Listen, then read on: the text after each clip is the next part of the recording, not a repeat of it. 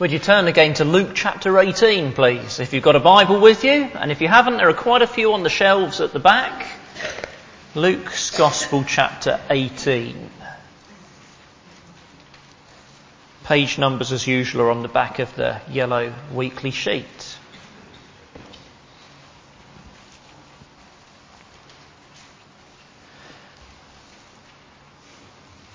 Here in Luke chapter 18, Jesus, the greatest teacher ever, tells us about becoming a Christian, about being a Christian, about God's work in us, and more.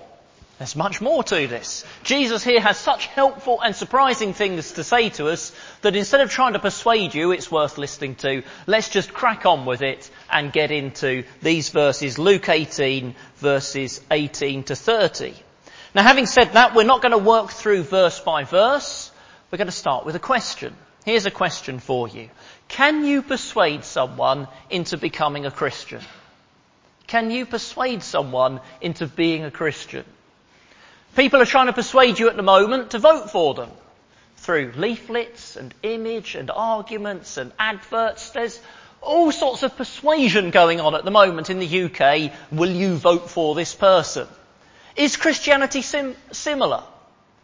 It's about persuading people. Can we persuade someone into being a Christian? Well, we ought to be able to. We ought to, because Christianity is reasonable and it has good evidence. I'll give you my three standard questions for skeptics. My three standard questions for skeptics are, why is the world here? What is the Bible? And why is Jesus remembered? If there is no God who made it, why is the world here? The, the, Bible, it's such an amazing book, so well written over hundreds of years by different people, fits all together. If it's not from God, how did it ever come to be? Jesus died looking a failure on a cross, Remember 2,000 years later, how come unless he's the Son of God who rose again? So Christianity is not a leap in the dark. It is reasonable. It has evidence. We ought to be able to persuade people. And not just because it's true, but also because it's good. It's good news. Have a look at verse 18. Verse 18 of Luke 18, a certain ruler asked Jesus, Good teacher, what must I do to inherit eternal life? It was a bit of flattery. Because good teacher is not a title ever used in Jewish literature. He was flattering Jesus. How did Jesus respond to the flattery? Verse 19. Why do you call me good? Jesus answered. No one is good except God alone. And some people say, here is Jesus showing he doesn't think he's God. He says, why call me good? Only God is good. But hang on a minute. Wasn't Jesus good? Didn't he ever claim to be good? Didn't he call himself the Good Shepherd? Far from saying he isn't God, Jesus is provoking this man to think again about who he is. He is the good teacher, yes, but more than a bit of flattery. He is God. God who is so good he became man for us. Who is so good, such a good shepherd, he'll lay down his life for his sheep. And Christianity is all about Him, the one who is good. He's so powerful, He's God. He's so loving, He died for His people. And we can belong to Him and be under His care. It's really good. And so we should work at persuading people. In the book of Acts, we read that the Christians went around persuading people. We've got good news and it's true news. So have you been persuaded? Is there anyone here who's not yet persuaded? Here is good news, that is true news. You ought to be persuaded. And yet, and yet Jesus says we face a problem. Can you persuade someone into being a Christian? Jesus here says we face a big problem. So, Luke tells us about this ruler who we discover is a rich man and he comes to Jesus and he has a good question. Verse 18 again. Good teacher, what must I do to inherit eternal life? He's saying, how can I get into heaven? How do I get life from God forever? And Jesus gives him an answer. but he doesn't like it. And he walks off from Jesus. And okay, Luke doesn't tell us for definite that he rejects what Jesus said, but it certainly looks like he's rejected it. He doesn't like the answer. And because of that, Jesus gives this comment on him. Verse 24. Let's jump to verse 24. Jesus looked at him and said, How hard it is for the rich to enter the kingdom of God. Indeed, it is easier for a camel to go through the eye of a needle than for a rich man to enter the kingdom of God. Now, enter the kingdom of God is what we would call becoming a Christian. Belonging to Jesus. Getting in his kingdom, coming under his caring rule. And Jesus says it's really hard. It's really hard to become a Christian. It's really hard to get into his kingdom. In fact, he says, it is this hard. Can we have our picture, please? There it is, a camel. It's pretty big, isn't it? And I have a needle. I got it out this morning and it's quite a surprise to be reminded how small a needle is. Can you see the eye of that needle, the hole the thread comes through? I doubt you can because I can only just see it from here. Here we have a camel, we have a needle. Oh, by the way, some people say when Jesus said the eye of the needle, he meant a gate in the wall of Jerusalem that the camels had to get down on their knees and stoop to get through. There is zero evidence there ever was such a gate. That is in contradiction to what then is said in the passage. It's just people who think, ah, he can't be meaning that. And so they've made up this other thing with no evidence. He really did mean a camel, and he really did mean a needle. How are we going to get on getting that camel through this needle? I would start with the tail. Don't you reckon that's our best chance? Start with the tail. I reckon we could probably get one of those tail hairs through the eye of this needle. And then if we get that tail hair through and we pull and we pull, is the rest going to follow? Jesus is obviously being humorous, but to make a point. It's just, it's, he's, he's thought of just about the most impossible thing that he could think of. And he's saying, it's easier to do that than to get a rich man into the kingdom of God. In other words, he's saying it is impossible. It's impossible to get a rich man into the kingdom of God. And the people get that he's saying that if you look on to verse 26. Verse 26. Those who heard this asked, who then can be saved? They get what he's saying because they ask, who then can be saved? And notice they broaden it out from the rich man. They don't say, well, how then can rich people be saved? They say, who then? They recognize Jesus is making a statement that's broader. And notice Jesus doesn't say to them, no, no, no, no, you've misunderstood. It's too hard for millionaires to get into the kingdom of God, but people who live in ordinary three bedroom houses on Forest Side of Loughborough, they've got a chance. And really poor people, yes, it's easy for them. He doesn't do that. He doesn't say you've got it wrong, you've broadened it out too much. He says, verse 27, what is impossible with men is possible with God. He says, you're right. It's impossible. You've got the picture I was showing. It's impossible with men. There is something about becoming a Christian that takes more than persuasion. There's something about becoming a Christian that is impossible for us. It is a difficult thing to become a Christian. How mad people are who say, I'll deal with that later. When death is a bit nearer, I'll sort that out. Do you not know? It is, it's not an easy thing to sort out while you die. It is an impossible thing. Too difficult for humans to manage it. So there was my first question. Can you persuade someone into being a Christian? Here's a second question. Why is it so hard?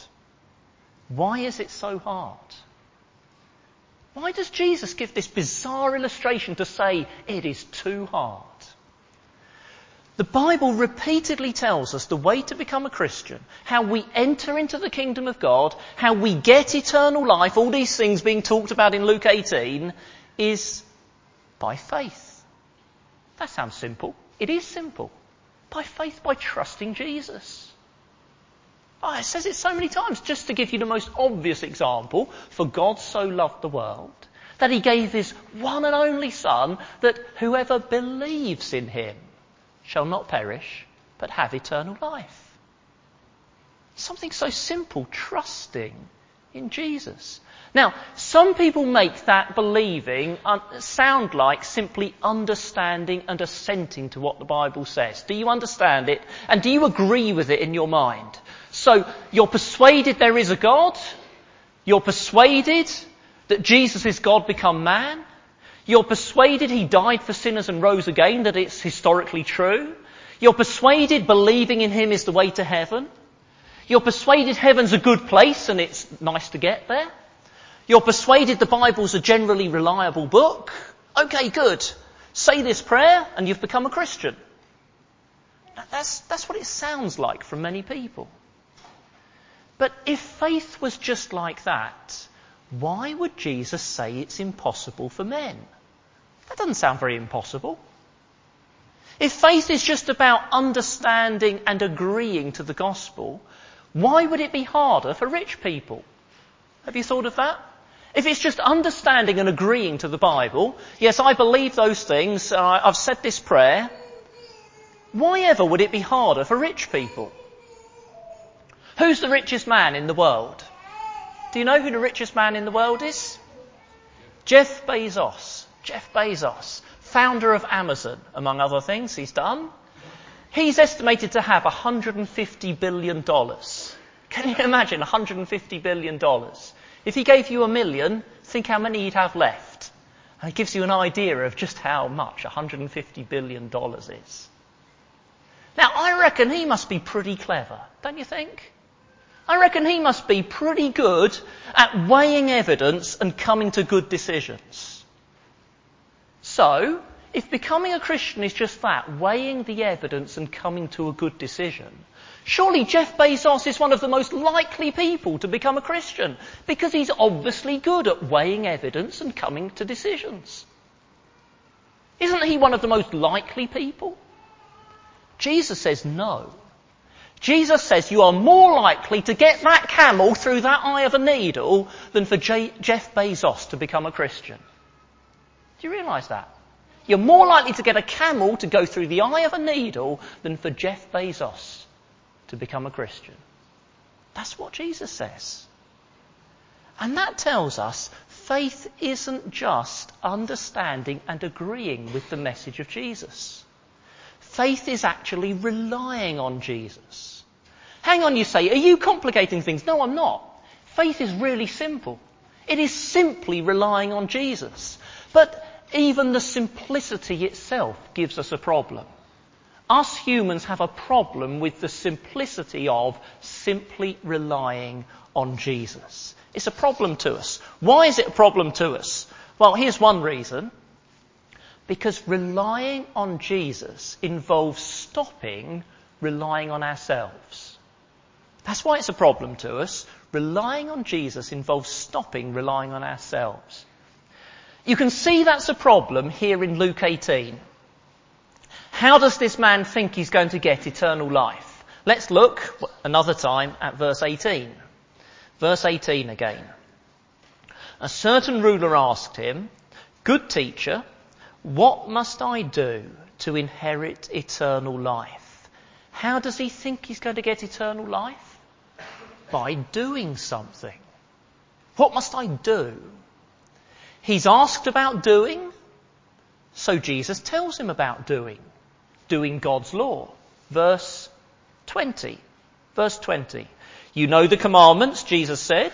Do not commit adultery. Do not murder. Do not steal. Do not give false testimony. Honour your father and mother. He's asked about doing. Jesus tells him about doing. What's his response? Verse 21. All these I have kept since I was a boy, he said. He's confident that he's done what is needed. He's confident he's a pretty good person and God will be pleased with him. And that's why Jesus says to him, verse 22. Verse 22, when Jesus heard this, he said to him, You still lack one thing. Sell everything you have and give to the poor, and you will have treasure in heaven, then come follow me. Jesus is not saying you earn heaven by giving money. He is showing up to this man his love of money. He's showing up to this man his selfishness. He's showing up to this man he's not as good as he thinks he is. You see, we cling on to insisting, I'm pretty good really. I'm basically a good person. And while we're clinging on to that, we will not be clinging on to Jesus. You've got to let go of that if you're going to cling to Jesus. Faith in Jesus does not come naturally to us. Because clinging on to, I'm basically good, comes naturally to us. Why is simply relying on Jesus a problem to us humans?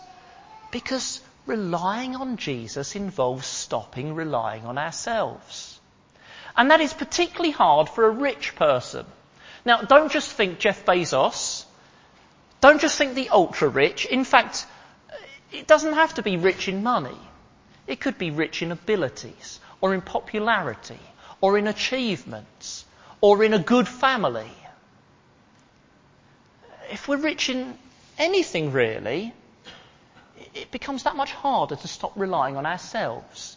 And that's another reason why Jesus says, verse 22, sell all you have and give to the poor, and you will have treasure in heaven. Then come, follow me. Jesus says to him, Are you really going to trust me? Or are you going to tag along with me while still trusting your money? Are you really going to put your trust completely in me, or is it going to be tag along with me, but your, your security is still your wealth? How about you?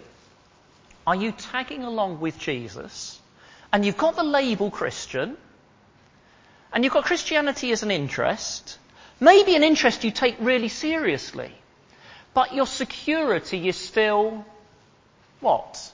What is your security? Your money? Your abilities?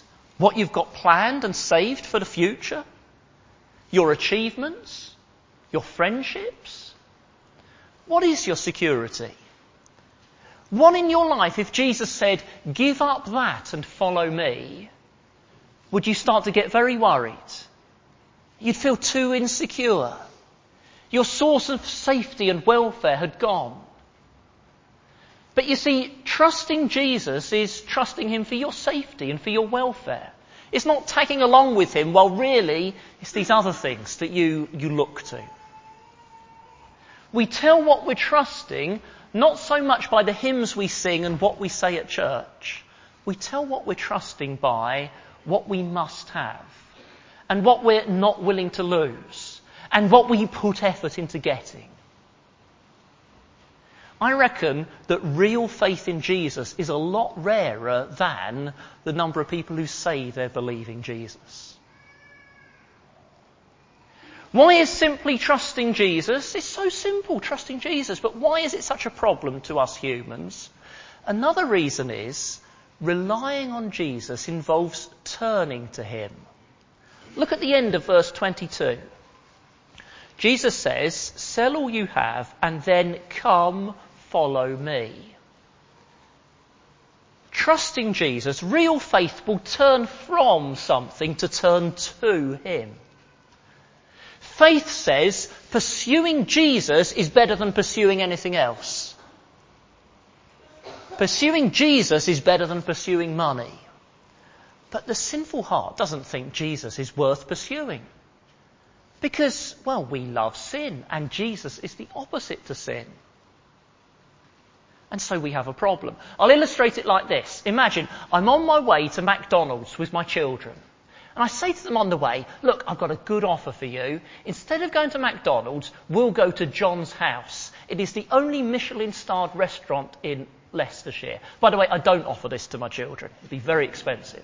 But imagine, we're going to McDonald's, I say, I've got a good offer for you. We can go to John's house instead of McDonald's. We'll get a lovely meal there. Is that a good offer? Yes, it is a good offer. Will they take it up? No, because their hearts are twisted and they love McDonald's junk. It's true. I could almost guarantee they wouldn't take it up, which saves me a lot of money. Because they love junk instead of um, Michelin starred restaurants. God makes us the best offer, the best possible offer, His Son, and life in Him and life with Him. But our desires are all twisted up, and we prefer other things. Faith is simple, it's simply relying on Jesus. But the human heart has a problem with it. That's why it's easier for a camel to get through a needle's eye than for any of us to enter the kingdom of God. So what can solve that? Here's the third question. Third question this morning. Who then can be saved? That's the question in verse 26. Verse 26. Those who heard this asked, who then can be saved? What's the answer? Verse 27. Jesus replied, what is impossible with men is possible with God. God can change our hearts. Yes, people can be saved because God can change hearts. We need more than persuasion, we need heart surgery, but God can do heart surgery. We need those deeply rooted attitudes and desires that are in us changed, and God can do that. That's what the Holy Spirit does. That's the job of the Holy Spirit. So when we tell people the gospel, that addresses their mind, their understanding, and that needs to happen. But people won't change without a decision by their will. And the human will is controlled by the human heart. By the heart, that doesn't mean our, this thing that pumps blood round, it means our, our deepest desires and attitudes. And the sinful heart keeps dragging the will the wrong way. It keeps dragging the will in the wrong direction until the Holy Spirit changes your heart. So, yes, we must tell the gospel. We must address people's minds. But they won't choose what's right. They won't put their faith in Jesus until the Holy Spirit changes their heart, which is continually dragging their will in the wrong direction. Could Jeff Bezos enter the kingdom of God? Could the poorest famine stricken person receive eternal life? Yes. Yes. Because God can do the impossible. He can change their hearts, their deepest desires and attitudes.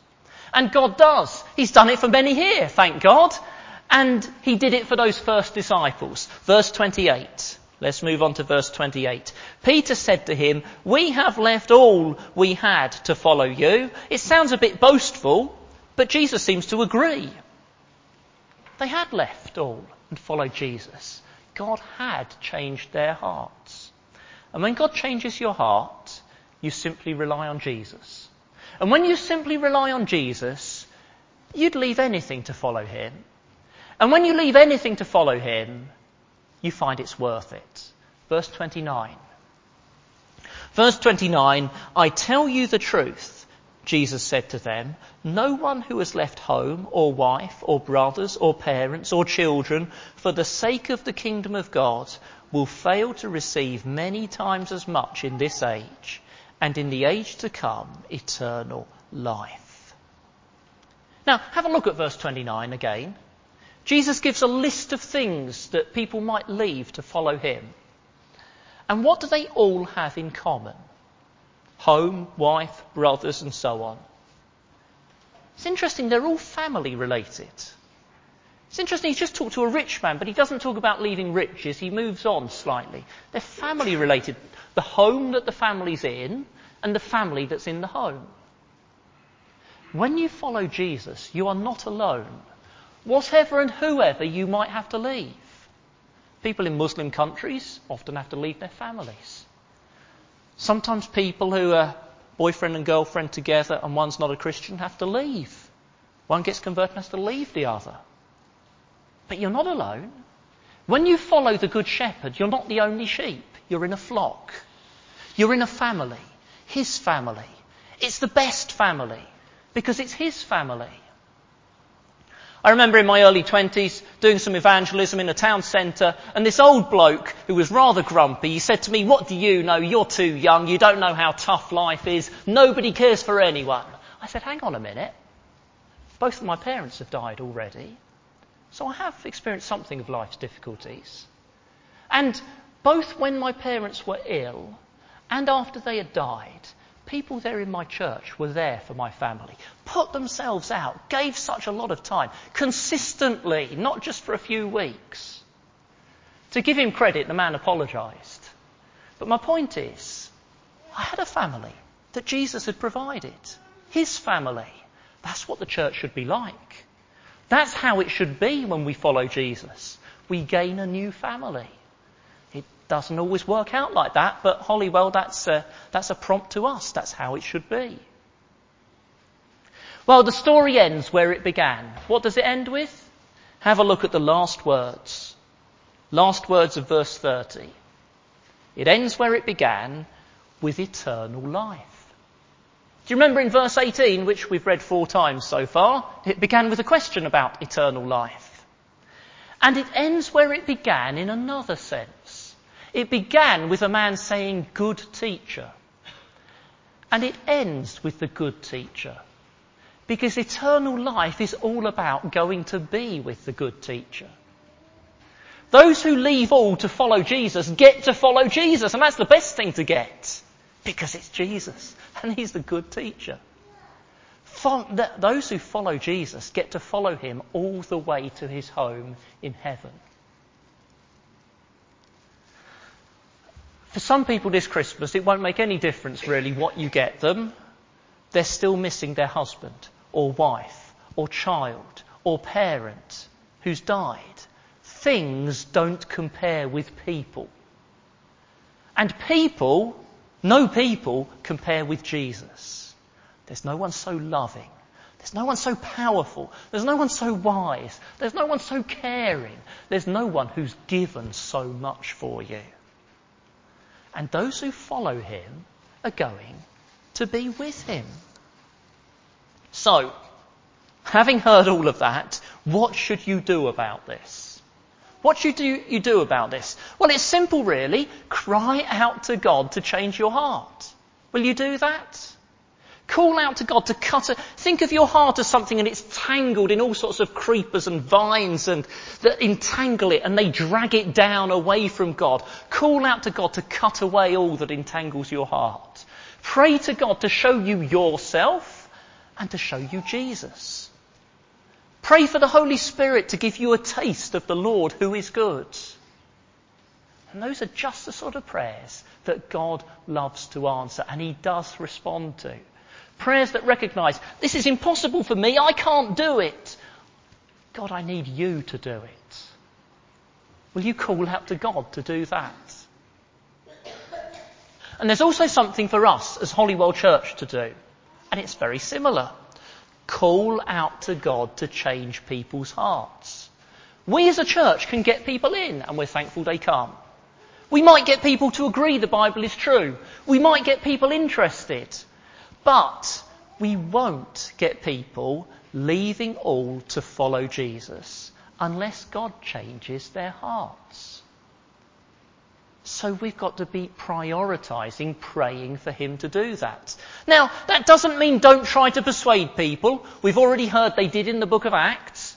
Uh, we've already read Jesus trying to persuade this man. But notice even Jesus' answer couldn't have effect unless the Holy Spirit worked. Even Jesus' words didn't have effect unless and until the Holy Spirit works. And so we've got to try to persuade but pray for God to work in hearts. James Fraser, I've been recommending his book, Missionary to the Lisu people in China. He put it like this. He said, he put a lot of effort into trying to persuade these people of the truth. And it was right he did so. But he said this, unless the Holy Spirit worked, that effort was like rowing a boat, but the boat's in harbour with the tide out. Have you ever seen a boat in a harbour with the tide out and it's sitting there on the mud? Now imagine rowing that boat. Imagine putting all your effort into rowing that boat. How far are you going to go? You need the tide to come in and to row. The tide doesn't come in and then you don't row. No, the tide comes in and row. And for James Fraser, the tide came in, the Holy Spirit worked, and he persuaded people, and people turned. And so we must row the boat, we must work at persuading people, but we must also pray. Pray for the tide to come in. Pray for the Holy Spirit to work in people's hearts. So let's do that now. Let's pray.